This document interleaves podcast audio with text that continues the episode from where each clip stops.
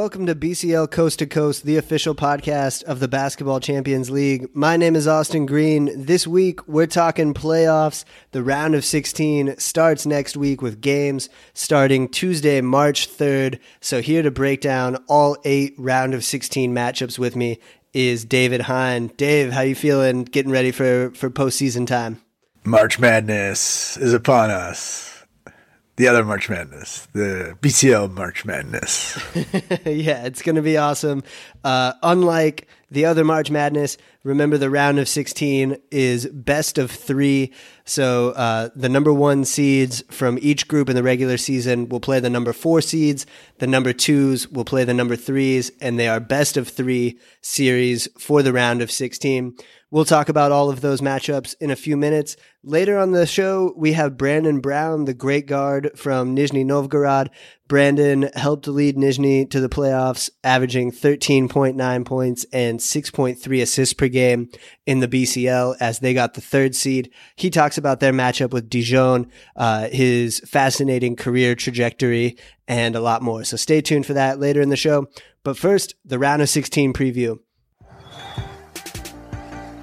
Just great team basketball from Zaragoza. Easy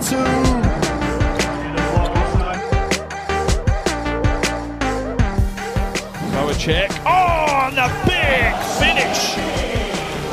Big time throwdown.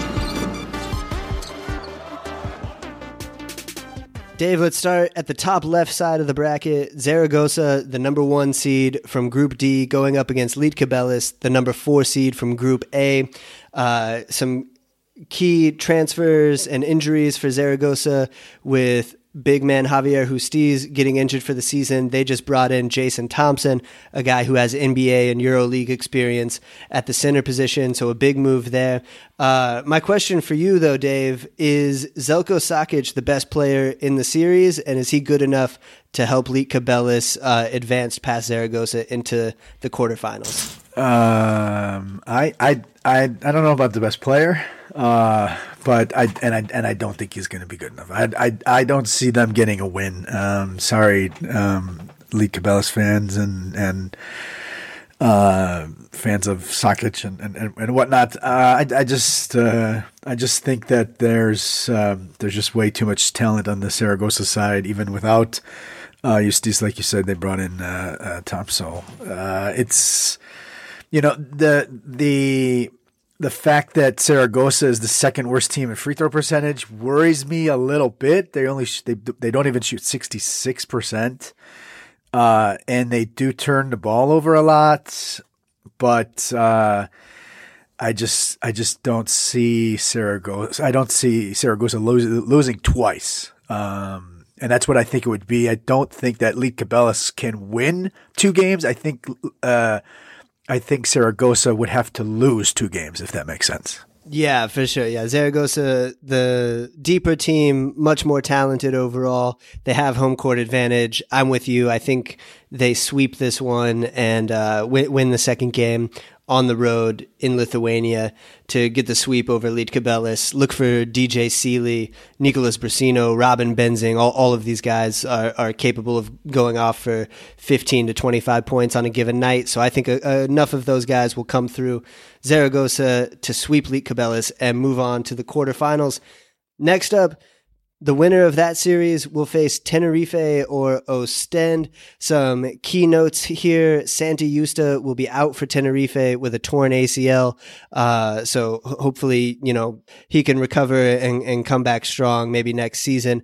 Uh, but Ostend also with an injury issue. Siobhan Thompson, their double double machine, is out for two months. That's a huge loss. And Braian Angola, one of their best scorers, transferred to Partizan.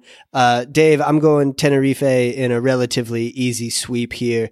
Uh, do you think Ostend have have any chance? You know, they've won five of their last six games, um, but I mean, they're not going to win in Tenerife, who haven't lost at home this season in the BCL, and uh, I, I, I don't see uh, I I have I don't see that uh, I, that I don't think that Tenerife will have problems uh, scoring against. Uh, you know, it's a, it's a tough defense and all for for for uh, for Ostend, but you know now with with uh, Thompson out you know, out as well, uh, there's you know that that lack of firepower has become even more of a problem.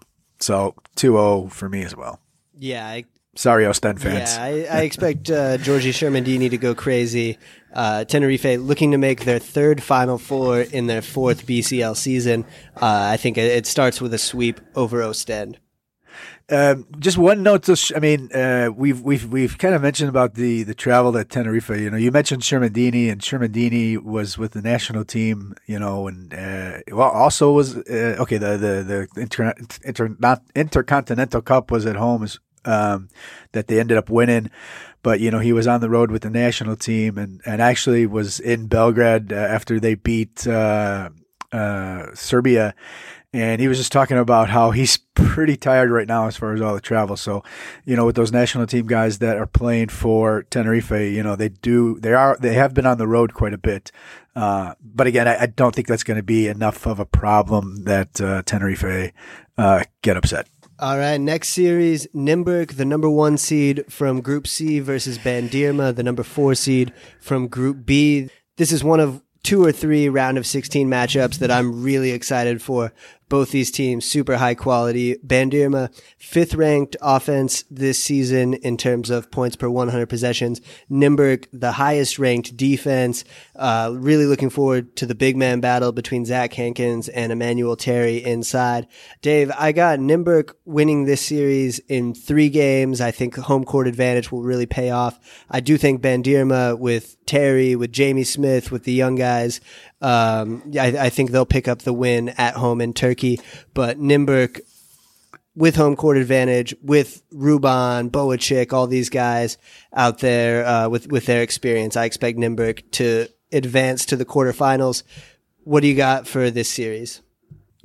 I initially put uh, a sweep, and then I changed the zero to one um, for Nymburk. For Nymburk. Um, the just the defense, I think, is going to be too much for uh, for Bandirma. Bandirma also four, four only four and three at home, uh, which I believe, yeah, is actually tied with Lietkabelis for the worst of the teams at home uh, in the remaining sixteen. Um, Nymburk do not shoot the ball well from outside. They're actually uh, they actually ranked thirtieth with just thirty one percent. Uh, but I, I just think that, um, that they will get it done. And, um, and, but I, I do think it'll be 2 1. You said 2 1 as well, right? Yeah. Yeah. I think Bandirma will win the home game. One thing also to consider with Nymburk, uh, even though they don't shoot the ball particularly well from the outside. They are second in the competition in offensive rebound rate. So they get the second most offensive rebounds of their misses. A, a big part of that is Hankins inside. Um, so yeah, Dave and I both have Nymburk beating Bandirma in three. The winner of that series will face AEK versus Bonn. Uh, the Greek club won this competition a couple years ago. They've had a lot of changes this season, most notably losing Howard Sant-Roos for uh, to to transfer to CSKA Moscow. Dave and I both had Sant-Roos as our MVP through week 11 or week 12 of the season. So AEK losing him is big. Bonn also a huge change with a new head coach, Will Voigt. Uh, Dave, both of these teams kind of in flux right now. Uh, do you think either has a clear advantage, and who do you got winning this? You know, you you give me this one first because I'd like to hear what you say first, and then uh, and then I'll kind of uh, play off that because this was the hardest one for me to pick. Yeah, I, w- I went with AEK in three. I think it, it's interesting. You don't necessarily think about these two teams as great offenses, but they rank seventh and eighth in offense this season. Uh, but I think AEK, with their home court advantage, the, that rabid fan base, the veteran presence of a guy like Nico Zisis on the ball, uh, Jonas Maciulis, Marcus Slaughter, up and down this roster, you have veterans who've won championships at various levels. I think that plus the home court advantage is going to be uh, the deciding factor for AEK. I gave Bonn the win in game two just because we had uh, Martin Breunig on the podcast last week and he was very lovely. Uh, so I think you know we'll we'll give Bonn the benefit of the, the, Mon- the Montana love, right? exactly, exactly. Shout out to uh, to a former Grizzly, Martin Breunig. Uh, but I got AEK in three. Um, I I think Zisis actually is going to be the deciding factor for me, and I ended up putting two one for uh, for AEK. Uh, I wouldn't be surprised at all though if um, it actually to it actually wouldn't shock me though if Bonn sweep, and I'll say it like this because Ludwigsburg was the first game uh, Ludwigsburg was the first opponent for Bonn after the coaching change, and they said afterwards that they didn't really know what to expect from Bonn. You know, also because it's a coach that came outside. We talked about that with with, with Martin Breunig as well. Um, and they only shot night Bonn only shot 19 percent, so they probably, in theory, could have won that game if they had shot a little bit better. They only lost by six, and uh, and then they beat Gießen and scored 112 points, three quarters of, of 30 points or more, and only turned the ball over nine times. Gießen's not a fantastic, you know, a great team. Um, uh, only nine nine turnovers in both games. Ludwig Ludwigsburg is a pretty um, is a pretty uh, defensive minded team. Um, so if I don't really know necessarily, there's not a, there's not a lot of game footage. There's really only the two games of Bonn under the new coach. So if if if they don't know what to expect and and and Bonn can get the road win to start, um, which I think they're good enough to, uh, even though they're only two and five on the road in the BCL, they're six and one at home in the BCL, and and I do think that they would win that game. And so I, I it wouldn't shock me at all if they do sweep. But I do have I know this sounds really weird, but I do have AEK winning two one. Yeah, no, that makes sense. I think that's a great point about the new coach coming in. You don't really know what to expect. Uh, sometimes new coaches like different players. There might be some different lineups. Uh, I think I think that's a great point. And yeah, I, I'm picking AEK, but not feeling you know super confident. Not not as confident as uh, you know, say Tenerife versus Ostend or something like that. Moving over to the right side of the bracket, and at the top, it's the all Turkish battle. Turk Telekom, the number one seed from Group A, versus Besiktas, the number four seed from Group D. Turk Telekom, one of the best teams in the competition all season. They finished 11 and 3, top three in offense, top 10 defense, uh, just a loaded team. There's a good interview right now with Nick Johnson up on the website, championsleague.basketball. So go read that. Uh, Dave, I, I, think, you know, Besiktas, they beat Turk Telekom in December but that was when Shaquille McKissic was still on the team. He was their leading scorer in that game. Uh, he's now gone from Besiktas. I think Turk Telekom just have too many weapons with Mustafa Fall inside, uh, Kyle Wiltjer bombing threes, Mohamed Baigul, Nick Johnson on the perimeter. I'm going to go with Turk Telekom in a sweep. What do you think? I put a sweep as well. Um, you know, they're Turk Telekom's the number one uh, team in three point shooting, uh, over forty percent. Uh, they only they're actually um, they actually forced the second fewest turnovers, uh, and their opponents actually have a two to one assist to, to turnover ratio. Um, and and Besiktas actually allow the second fewest uh, opponents offensive rebounds. I just don't know if there's going to be enough offensive rebounds to be had because I think that the telecom Turk Telekom is going to uh, probably make enough shots, and I and I have a sweep as well. All right, the winner of that series will face the winner of Dijon, the number two seed from Group D, or Nizhny Novgorod, the number three seed from Group C. We have Brandon Brown, the Nizhny guard, on the podcast uh, coming up in a few minutes. He talks about this matchup a little bit more in depth. One thing he mentioned is the travel to and from Nizhny could be a, a factor in favor of Nizhny. One of the reasons why they're so good at home this season. And actually, there's an article on the website right now, championsleague.basketball, with Richard mm-hmm. Solomon from Dijon. He said that before the draw, the only thing he was hoping for is that they wouldn't have to go to Russia. And that's exactly what they have to do. So Dijon will play the first game at home in France, then make the long trip to freezing cold Russia. Uh, I think that's going to be a pretty big factor. I think Brandon Brown is a great matchup with David Holston from Dijon. I expect Dijon to win it, but uh, I am going to give Nizhny game two in Russia and say Dijon win this one in three. What do you think about that, Dave? Um, I, I, I see your home win in Russia and raise you a road win in game one and and uh, pick a wow. sw- pick a sweep actually. Okay, what's your what's your thinking there? Uh, as we talked to uh, as we talked in the in the interview, spoiler alert, I guess. Uh, but um, uh, I I really like the fact that Nizhny has been in so many uh, tight road, uh, tight games, and they're four and one in games decided by three points or fewer, and um, and also facing all of those tough opponents in the um, in the in the VTB. Uh, I I think those that that's going to be a. I I think that Nizhny is going to be able to keep the tempo down and um, and so this game will be lower scoring than what uh, Dijon would maybe want to be able to do. And uh, so that's why I and I think it'll be a close game and and and and um, Dijon just don't have the experience of playing close games and uh, in the BCL, and so I think that the um, I think that Nizhny come through. They don't uh, they don't allow any offensive rebounds. They're the third best. Uh, they uh, uh, allow the third fewest offensive rebounds, and so if they can keep those athletic guys off the offensive glass and keep them to one possession, um, I, that's why I think that Nizhny is going to get this done.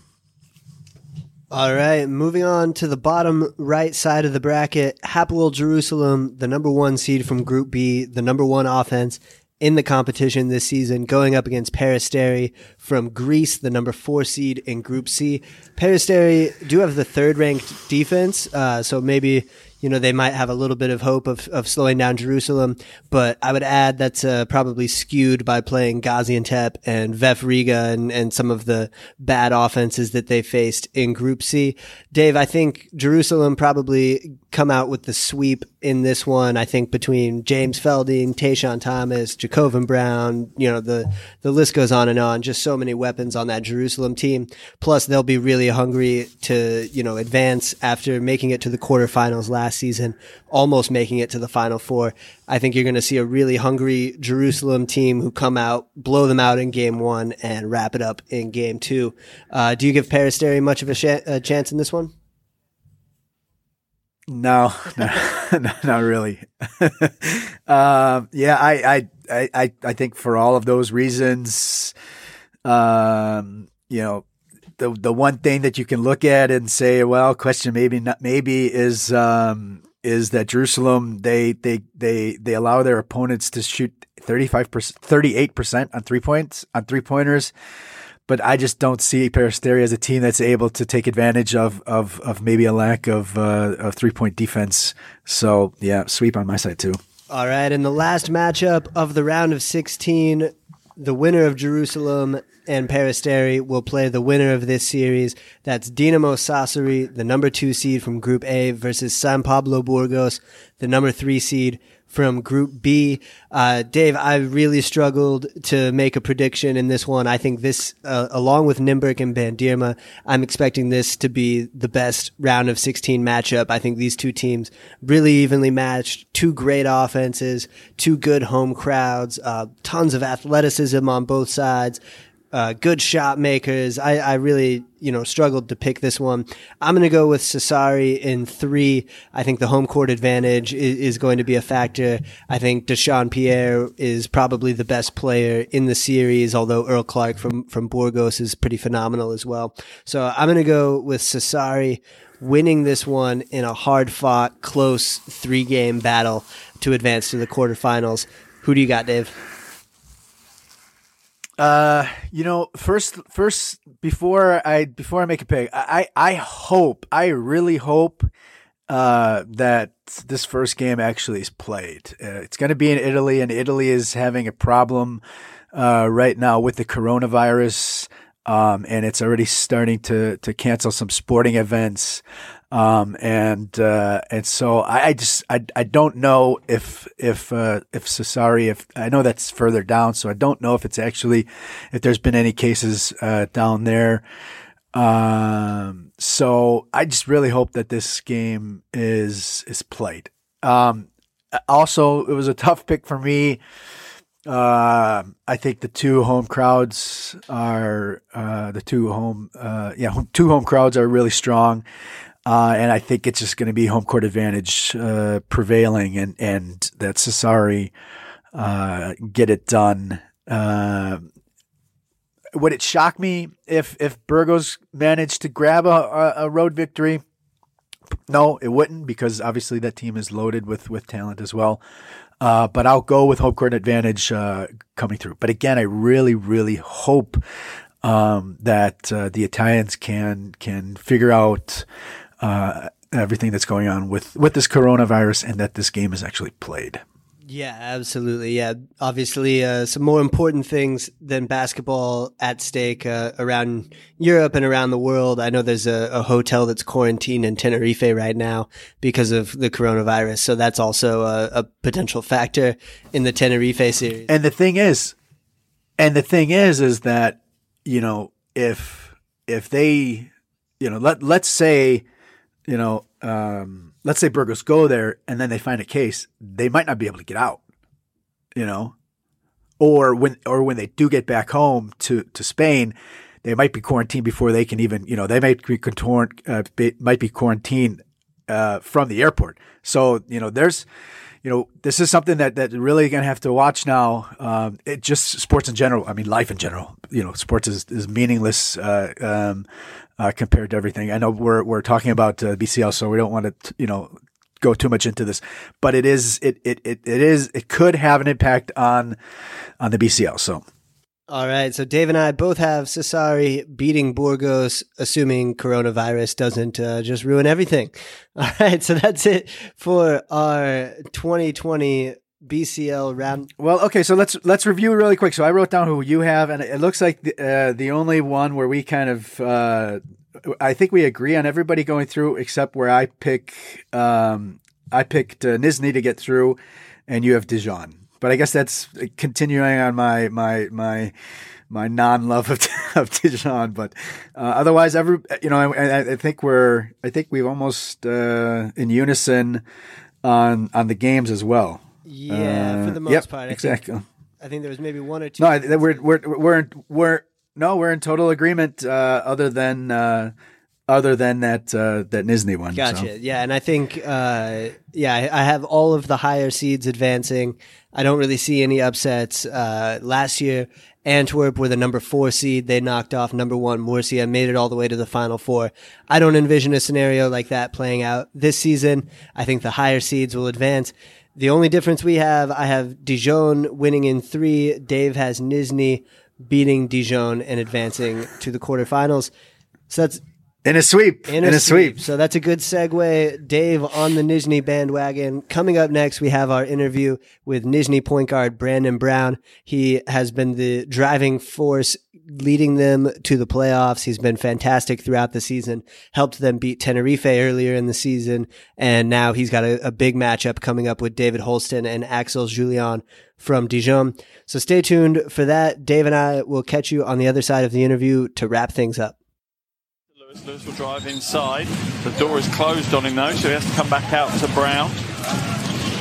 Long two and string music for Brandon Brown.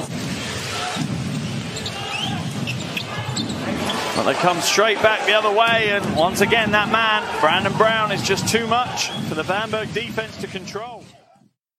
All right, so on the show this week we have uh, Brandon Brown from uh, Nizhny Novgorod. Uh, Brandon, thanks for for taking some time yeah, I appreciate you guys having me. Um, this has been a really exciting year with uh, in the BCL and um, just a, a, really good opportunity for me. I'm enjoying my time here in Russia, um, as cold as it is. But um, yeah, we're just uh, trying to get the right foot forward, and uh, at the same time, you know, just try to see some different countries and and have some fun doing it. Uh, you congratulations uh, on on reaching the the playoffs. Uh, maybe maybe just uh, in general your your thoughts about your first uh, BCL regular season. Um, well, yeah, I mean, thank you for the compliment. I mean, uh, that was kind of our goal coming in was try to make strides to make the playoffs, and so it's nice that we got there. Um, we definitely have a tough road ahead of us.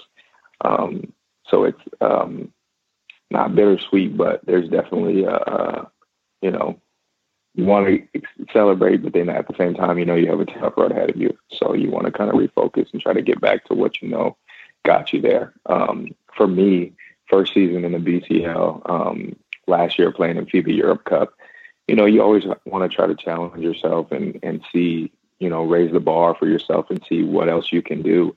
And so I always was tuned into Champions League games last year um, and just kind of dissecting games and seeing what players were doing. And so um, to have the opportunity come where I was able to play in that league the following year after playing FIBA Europe Cup, um, it was just exciting. Uh, new opportunity, new challenges, and uh, like I said, a chance for me to kind of um, hold myself accountable and, and you know play against some higher competition in a higher league and, and try to run with it. it it's actually been a couple weeks now since uh, since your last BCL game. Uh, how how has the team sort of approached this period between the regular season and the playoffs? Yeah, I mean, this has been a, a, a weird break. I mean, uh, like you said, we had uh, uh, a while since our last game, so it's an opportunity for us to kind of refocus and get back to to basics. But at the same time, we had uh, the FIBA qualifier um, or the the FIBA break, um, so a couple of our guys were gone for that. Um, so you know, you just uh, you work with what you can, and you try to uh, work on what you can, and try to make improvements and uh, prepare for our next test um, with obviously what that's going to be with Dijon. Um, but yeah, we try to just take advantage of this time um, of not having any games and and and just build off the foundation that we have so far. Yeah, Brandon, you guys were six and one at home in the BCL, losing only to Nymburk, and they were the team who finished first place in the group. Uh, what what is it that makes you guys so tough to beat at home right now? Um, I mean, obviously, uh, we if you look at the the map of the Champions League, we are way off in the top right. So first of all, um, the travels is is tough. Um, we played Tenerife at some point earlier this year, and it was almost like a full day and a half of traveling. Um, so you factor the, the traveling in, and then you factor in um, our fans um, we have a really good home crowd who every night comes out and supports whether we've lost three games in a row or won, you know, a couple games in a row or just are back and forth winning and losing. They show up and they support us and they're loud and they, uh, they there's definitely an element, uh, you know, that helps our crowd. And then I don't know, there's a, a sense of maybe more focus at home that we kind of got to defend our home court and, and teams got to come in there and beat us rather than the other way around. And so, um, yeah, it uh, home court advantage has been nice uh, for us. Um, so it definitely is going to um, be tough not having it um, in the playoffs. But yeah, hopefully with this new system being um, not aggregate games and being the best of pre-series, um, we're hoping that you know teams will have to come into our home and, and beat us rather than uh, the other way around. So we're hoping to use that as an advantage. Yeah, that's good. And, and then if you can steal game one in Dijon, then you know. Steal, yeah. If we can just steal, if we can steal one over there, then it makes a big difference. Yeah, for sure. And, and you mentioned Tenerife. Uh, you guys beat them when they were seven and zero, oh, uh, and you won game mm-hmm. day MVP that week. Uh, does that give you guys, you know, some more confidence, kind of going into the playoffs, knowing that uh, that, that you can beat, you know, some of the best teams in the competition? Yeah, I mean, uh, looking at it full circle, I mean, we play in the VTB as well, and we play some really tough teams. Um, got our EuroLeague teams and Euro Cup teams, and so um, competition-wise, we're seeing the top of the top. I feel like, and we're putting up good fights, or if not beating some of these teams. And so, um, our last VTB game was against Khimki, and um, it was a, a four-point game. And so, uh, for you know for uh, just the opportunity to come and, and play against top teams all over the the world or Europe, so to say. Um, you know, I feel like we definitely have a chance, um, and we don't try to go in. You know, with um, we just hope to have a close game. We we you know we try to prepare and to the best of our ability and, and take that stride and take that step. try to do what we need to do. We we like to uh, kind of go back with our players that we interview and kind of talk about basketball where they grow up. Um, you know, and we we've actually heard about uh, hoops in, in Seattle. You're from Tacoma, um, and you know maybe just how the basketball scene is there, or is it kind of just uh, Southwest Seattle? You know, given that it's really only 30, 30 miles away. Yeah, I mean, there's definitely a, a culture up there. Um, it's very tight knit. It's very uh, family like. Um, during the summertime, obviously, people are from Tacoma or you're from Seattle or another sub city in between there. Um, but at the same time, you know, it's it, it's a, a, kind of a hotbed where we're all just trying to sharpen each other's games and, and help make each other better um, as we go our separate ways um, during the season. Um, we can always come back there during the summertime and and get in the gym and have a full gym of, of professional guys, college guys, high school guys who are just all kind of same orient, same goal oriented, um, and able to push each other and try to work for common goals. So it's it's the culture up there is very is very tight knit and um, it just kind of works right now. There's guys all the way down from the youngest ages who, um, you know, it's it's it's just kind of full circle where guys that are playing professionally are are willing to help and give back to those guys because we kind of see ourselves in them. And I'm sure it happens in all cities around the states. You know what I mean? But um, obviously, I'm gonna be a little biased, but um, it's definitely it feels special in that in the Pacific Northwest, the basketball scene. Yeah, I mean, for for those listening, if you don't really, if you don't realize who's who's been uh, who's from Seattle, uh, just go put in uh, Seattle basketball and, and, find out some of the guys. There's some huge names that have uh, uh, come through that uh, through mm-hmm. that city. you you you didn't have a, a very let's say strong high school career. you ended up going to mm-hmm. you ended up going to Highline Community College, and then after a year there Mm-hmm. You went to Montana Western uh, Highline, basically being uh, between Tacoma and and Seattle, um, and then you end up in in Dillon, which is about mm-hmm. uh, I guess about four thousand people and uh, 60 mm-hmm. kilometers from Bozeman. Uh, probably, you know, really just almost in the middle of nowhere, if you will. Um, you know, maybe what was it like going from you know Tacoma slash Seattle um, to to Dillon, Mont- uh, Montana Western. I imagine a little bit of culture shock, probably, no? Yeah, there was definitely some culture shock. Um, basketball wise, I never had the um, the rankings or the um, the notoriety to where I ever had the opportunity for my head to really get big. And so for me, everything was just like a new opportunity. So it was ne- there was never like a oh man, I'm settling or oh man, you know, I'm uh I guess I'll just kind of have to go here and just kind of deal with it. It was always just this like, you know, you were undersized, you weren't as talented. And so now there's the opportunity to go to community college and, and maybe, you know, you can turn that into something. And so I went there and kind of went all in and, and something came from that. And then the opportunity came in Montana Western where I was able to play three years instead of just two after community college. And I jumped at it. And, you know, the culture shock for me was, um, being away from my family. I mean, the isolation, it was um it was nice for me because it was an opportunity for me to really step back and really just kind of grow up and and come into my own and and like I said, like put continue to put everything thing into the game and see what it, it gave me back. And so it was an opportunity for me to kind of see what I was capable of and and like I said, continuously raise the bar for myself and and see what could come from me kind of giving everything to the game. Yeah, and why uh, why did it end up being Montana Western? Like, what led you there specifically? Uh, it was a, they were the first school that uh, offered a scholarship, and so I kind of was set on playing three somewhere because at when you're at community college, they kind of always talk about you know when you transfer, you need that kind of adjustment year from community college basketball to university basketball. and then you'll have that last year to to kind of be adjusted and, and and come into your own. Well, I saw it as like, okay, if my adjustment year can be my sophomore year, then I'll have two years to be comfortable in playing.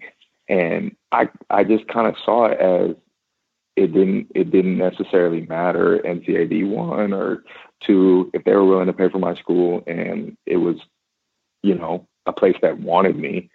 I figured why like why would I not come here? And so me and the coach were on the same page, um, Steve Keller, and uh, you know we when I got there, he was his second year on the job, and they were had just gone 500 the year before, and I, we had no plaques in the in his office, and um, I just kind of told him like I want to get some trophies in here, I want to get some plaques in here, I want to go to the national tournament, I want to be an All American, and I want to go pro after. And I just remember he was just kind of like like laughing, like don't kind of get ahead of yourself, but like I'm willing to help. And after that, everything was kind of history, and we still keep in touch this day. Um, but yeah, we put some hardware hardware in, in his office, um, uh, and to make it come full circle, you know, when I first my got my first uh, professional job, um, I gifted him uh, my first pro jersey, and so uh, yeah, they just I, I went where I was wanted, and it all worked out for me. Yeah, that's that's awesome, and, and, yeah, so you you did kind of end up doing all of those things, uh, being an All American, uh, ended up being one of the best players in the history of the Frontier Conference. Now that program mm-hmm. uh, is kind of like a consistent winner. So you so you did kind of foresee all of that happening when you first signed. Like those were your goals going in. Yeah, those were definitely my goals. I mean, um, I even I mean I told my community college coach that's what I wanted, you know, and uh, he's a little bit more disconnected in the sense of once I go to a university, he's not going to have as big of an influence. But you know, it's just like that was kind of what I wanted to do, and I figured, you know, regardless of if I, am not the first player to not be NCAA Division One and be professional, so I figured there there was a way, and so I figured I'm gonna just do everything I can and try to give myself the best opportunity to do it. And um, and it just kind of continued to unfold, and the chapters continued to roll, and and and things just kept working out. And so, yeah, I mean, I won't say I, I foresee it, but I tried to speak it in, in, into existence and and put the effort in to make it at least somewhat possible. And I mean, I'm sure there's some luck involved, but um, there was a lot of hard work. There was a lot of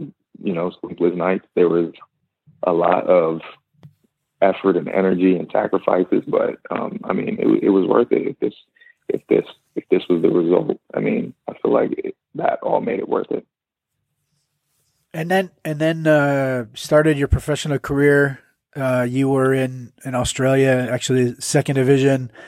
Um, and you know, we, we've, we've talked to some other guys who've been on Australia before. And, uh, and then after that, actually you ended up in, in, uh, in Brazil. Uh, and I would say not many mm-hmm. people in, in Europe, you know, know really what it's like to, to play in Brazil. Um, you know, you were there two full years. Maybe what's the game like there and, and maybe how it's different than how it's played here in Europe?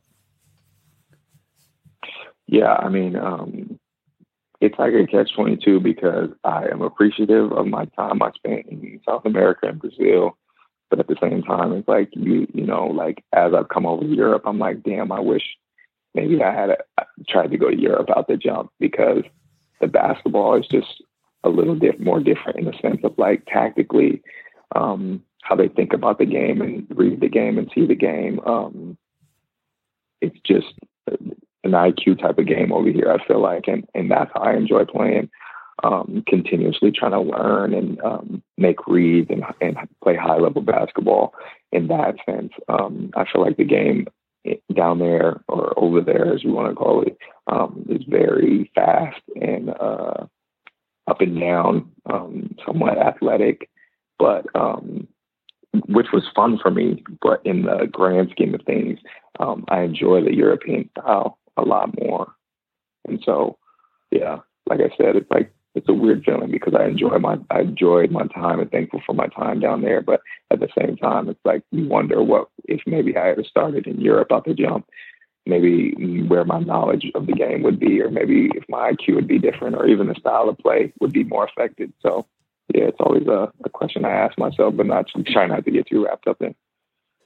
And and um, you know, you you really have a uh, yeah fascinating path to to to the to the basketball champions league. You know, you think NAIA, uh, and then. Um, and then Australia's second league, Brazil, and, and then you, you did come over to Europe, Cyprus for a little, and then uh, Poland got hurt, and then then last season, uh, you know, kind of uh, kind of got back to some of that success that you had at um, at Montana Western.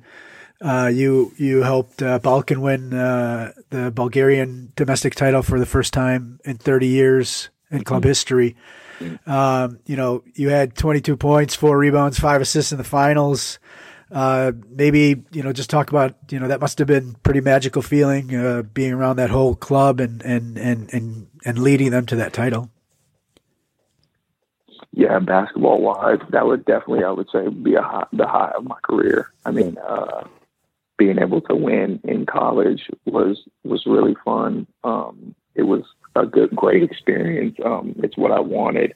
But when you win it at the professional level, whether it's a small country or a big country, um, I feel just like there's not like there's it's pretty indescribable. I mean, being able to to hold the trophy at the end and um, you know celebrate and you win your last game. A lot of times over here, you know, you go into your season, you want to play the best you can. You want to try to you know set up something for the following year. You want to try to finish on a high note. Um, you want to try to get a good seed for playoffs, and then it's back to America, and you kind of repeat. And so to to finish the season, um, staying that long into uh, May and June, and um, you know you start to see teams go home, and you start to realize at at kind of what point is is this going to be all worth it? And you you, you kind of just hone in on the fact that like winning everything will make it all worth it. And so when you like collectively you have that group that's all bought in and things just start to click and we continue to click after FIBA Europe Cup. And as we went into playoffs, we kind of hit our best basketball. Um, you know, you could see the finish line, but there was this like collective from the group of like remaining focused. We had a good balance of young guys and vets who were all kind of all holding each other accountable. And, you know, we had ups and downs in the year, but then we all were able to kind of reflect in the in the playoffs and be like, look, like it, like coming up short is not going to be enough here. Like we've we've worked this hard for this many months. Let's finish it. And so we were able to win at home in front of our home crowd and and being able to hold up the trophy and, and then get finals MVP was just like a top of the top for me. Um, and then, like you said, doing it after um, being injured in Poland, it was just like um, I was just it was indescribable. I called my agent and just said I was thankful and um, and I was just excited and I felt great. And uh, I was just it was a, a high. I was able to ride into the summertime um, for a little while and um, celebrate with my family and uh, my son and my wife and and then you know kind of refocus and get back to business. And like I said, the the story for me has always been trying to raise the bar, and so um, yeah, celebrated it, and then uh, put it to the side and tried to continue to raise that bar. And then the opportunity came for Champions League and uh, VTB with Nizhny, and I jumped at it, and that's that's where it's at now. You, you just mentioned it, and, and, actually last season you you also helped uh, Balkan uh, reach the the playoffs, the round of sixteen. You actually you and, you and you went out actually from the from the second qualifying round all the way to the playoffs, uh, and then came up uh, really just a little bit short, just three points on the aggregate to. Uh, UNET Holon, uh, and obviously, you know, BCL fans from last season know that uh, Holon team that then ended up going to to the FIBA Europe Cup. Um, the the fact that you helped that club uh, perform so well in the FIBA Europe Cup, how much uh, how much did that kind of help you get uh, get that spot, you know, in Nizhny, uh, and then obviously, um, you know, maybe what it's been like having, uh, you know, uh, play such a, a big role in the in the team in your first season in BCL. Yeah, I mean, um, it was. I, I've every like my team in over there and is that is that you guys? I mean, oh, there we go. Sorry, I had an alarm going off. Um, so in Balkan, the balance for us was FIBA Europe Cup and the domestic league, and there was definitely a little bit of a drop off. There was, you know, not as many competitive teams in the Bulgarian domestic league, and so the balance for us was to like defocus for FIBA Europe Cup games, and we would lose focus for the domestic league games. And so that's why I was saying it was like super important for us to kind of lean on each other and like, you know, bring everything full circle um, as we went in the playoffs and, and, and got out of FIBA Europe Cup. But when we were in FIBA Europe Cup, we were kind of clicking and firing on all cylinders and putting everything into those games because we were so excited to be in international competition. Um, a lot of us had, you know, took that job as an opportunity to play in that type of competition and get some exposure. Um, and then, you know, we just like the group phase went and we took first in the first group phase and then the second group went and we did well in that and then we qualified for playoffs and we drew a, a champions league drop down team and you know there was some concern but it was like we've been we might as well just keep playing the same way and see what happens and so we prepared and we went over there the first game and we put a good a decent game together and they hit a crazy three at the end of the game to put the aggregate score higher than you know, it probably should have been. And then they came to Bulgaria and we put a good fight together again. And so um, just the opportunity in that game, you know, it was like a like, okay, we maybe we should give ourselves a little bit more credit. And um and then like I said, we rolled with that momentum in the playoffs. And then yeah, I mean, I'd love to say that that maybe drew some attention from Nizhny uh, playing against a Champions League team like that. Uh, with a talented club like that with a huge budget compared to us. Um, but you you know you just never know. I mean, when I got here, they said you know they were interested in me halfway through the year. Um, but yeah, you just never know. And so when I got here, there was a, a sense of uh, freedom and, and comfort. And uh, Lukic, you know, not necessarily gave me the keys, but he, he told me he wanted me to to be myself. And so he he told me, you know, I saw what you did last year, and that, that's what I, you know, I want you to feel comfortable in coming here. I'm not trying to change you, but you know, I want to help you grow as a player, and and so I've always felt comfortable coming here um, in that aspect. And so, yeah, there was probably some of last year that for sure helped me get here, but there's definitely been a sense of just letting me be myself um, this year. So Nice. Yeah, we we like to ask the BCL fans on Instagram for some questions for the interview. So this one is from a fan, Bassy underscore training. He wants to know uh, what is the biggest challenge mentally or physically that you faced this season?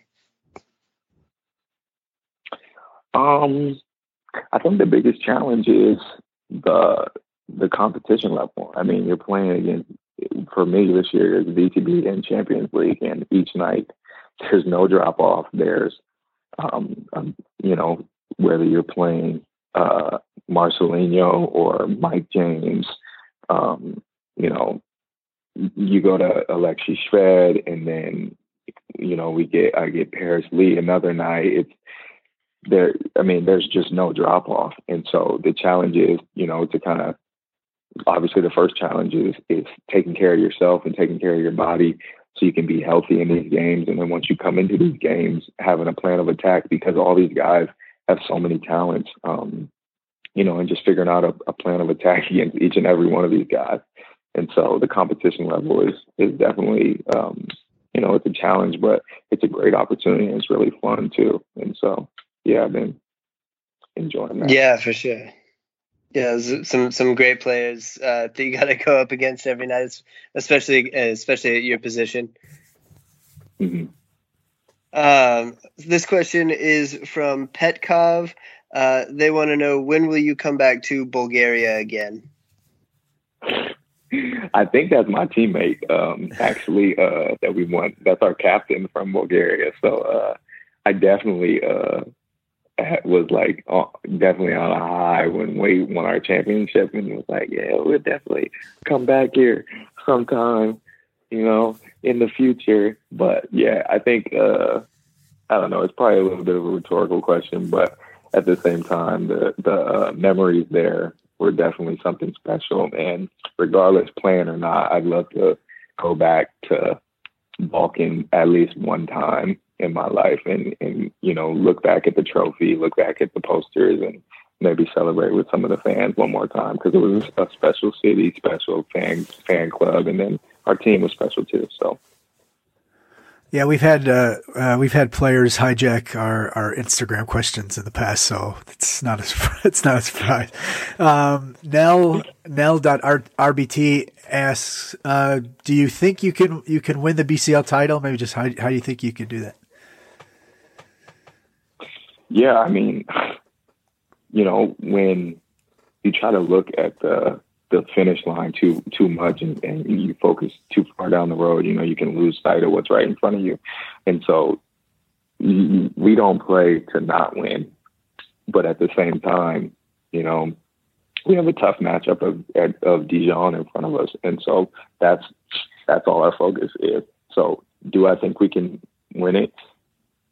Yeah, but we got to go through Dijon first, and then there'll be another test. So the first the first step, the first goal, the first all our focus and attention is on Dijon first.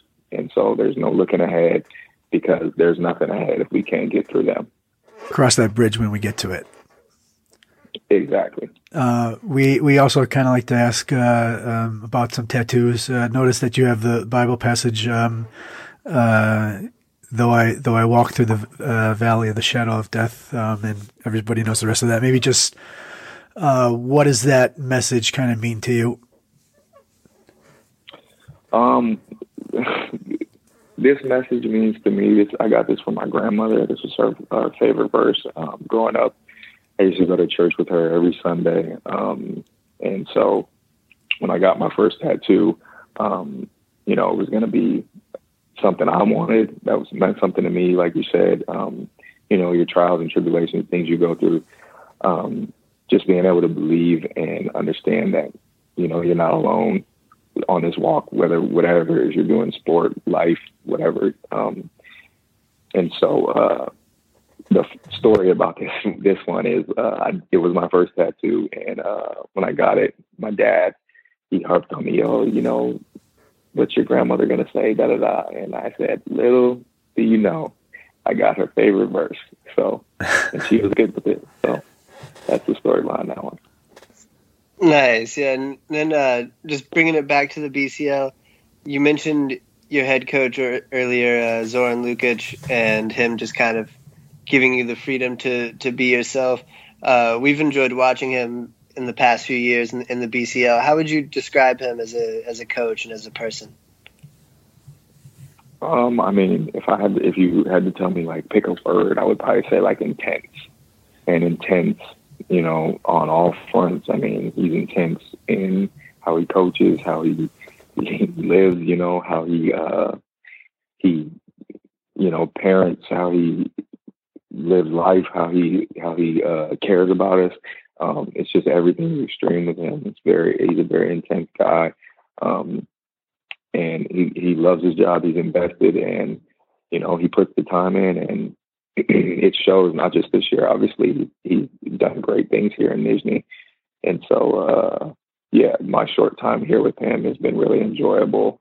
Um, obviously, there's been ups and downs with our wins and losses, but um, you know, regardless of your age, at least for me, I try to you know learn stuff from every situation and thing I'm put in, and so uh, you know, I've definitely learned some stuff from him, and uh, yeah, it's been a, a, a fun year on that front. You know, there's he, like I said, very intense guy. There's there's emotions here and there, but at the end of the day, you know, you can tell he cares, and he and he, and he definitely invests in his players. Yeah, for sure. And, and your opponents in the round of 16 is Dijon. Uh, they have a lot of a lot of really good athletes on that team, and then at the point guard position, they've, they've got some good players with David Holston and Axel Julien. Mm-hmm. Uh, how how do you guys go about kind of slowing them down, and, and what do you think is maybe like the biggest key to beating the French team? Um, I mean, without giving out too much of our plan. Right. I mean, yeah. obviously, you said they're they're a very athletic team, uh, very fast. If you watch some of their games, they're it's just they're moving, and uh, obviously they share the ball, and uh, it starts with their point guards really well, and then they have a lot of guys who can jump, and so for us, I think it, it's pretty simple. I mean, you got to try to slow the game down, and and that's their advantage is being fast and athletic and being deep. And so, um, you know, you try to throw some different things at them and slow them down, and then uh, you know counter as well. And so, being able to maybe catch them off guard um, on the opposite end um, with our transition and um, you know some different sets. That's uh, kind of how we go about that. Not too many secrets though. Don't give away too much. right. Yeah. Uh, no, I mean, a lot of respect for those guys. Uh, we uh, obviously they had a a, a, a really good. Uh, I'm forgetting the name now, but they won their French Cup, um, and they had the crazy alley oop play in the semis, and then they won in the championship. And so, uh, really talented team. A lot of respect for them. Their point guards. Um, I've been, you know, you you follow the Champions League on, you know, Twitter and Instagram, and so I've seen those guys, and uh, yeah, really talented group, especially the point guards. And so, like I said, looking forward to another opportunity playing against some really talented guys, and and just seeing if we can raise that bar. All right, last question. Uh, we were we talked earlier about how you guys are really strong at home, um, but you guys are also four and one in five games decided by three points or fewer. You only lost the, the game to Gaziantep on the road. Uh, how much will that experience of, of, of going through and, and prevailing in tight games help? You know, and, and especially when you consider that the Dijon team really only played one game that was decided by five points, and that was a, a one point loss uh, at Falco. So maybe just talk about, you know, how much being in those game in so many tight games uh, will help you guys.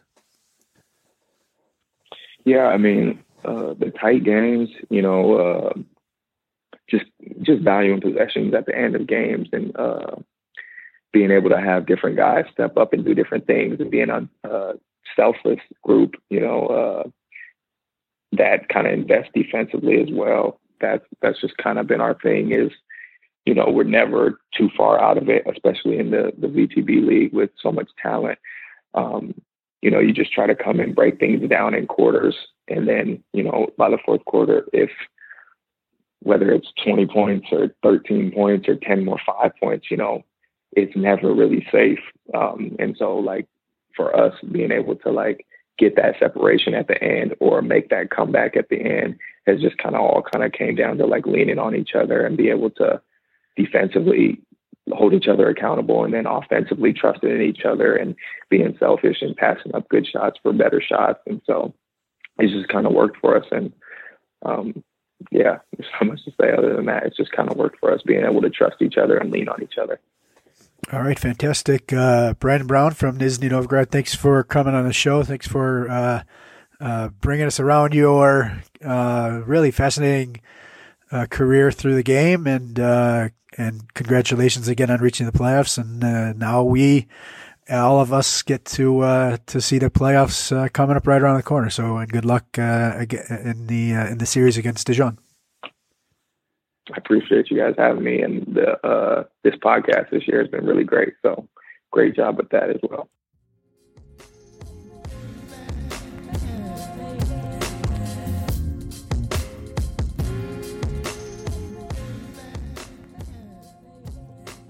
All right. Thanks again to Brandon Brown from Nizhny Novgorod for joining us on this week's show. Dave, a lot of really interesting stuff there. Brandon's had a, a fascinating career. What did you think about what he had to say?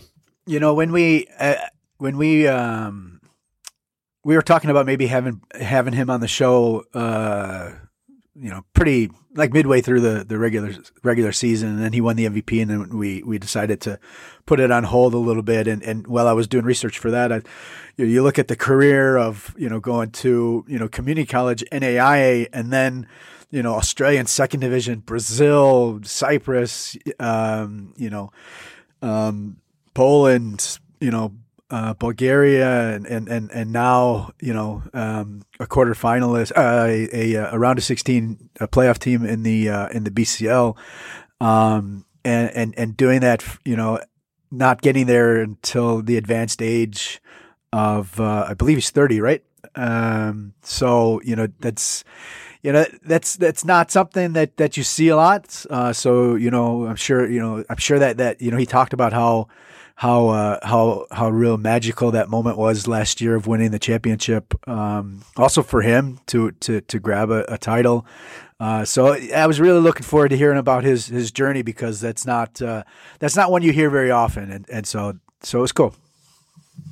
Yeah, for sure. Incredible resilience from him to, you know, fight through those lower levels, work his way up. Now the best player on one of the best teams in the Champions League. And if he gets hot against Dijon, maybe he can lead Nizhny into the quarterfinals. Once you get there, any, anything can happen. Um, so yeah, it's been really fun to watch Brandon Brown throughout the season. They've got a really exciting matchup with Dijon coming up in the round of 16. Make sure you subscribe to livebasketball.tv to watch all of those games live or on demand. Visit the official website championsleague.basketball to stay up to date on all of the analysis and news and everything as we go through the round of 16 over the course of the next few weeks. And follow us on Twitter and Instagram at basketballcl.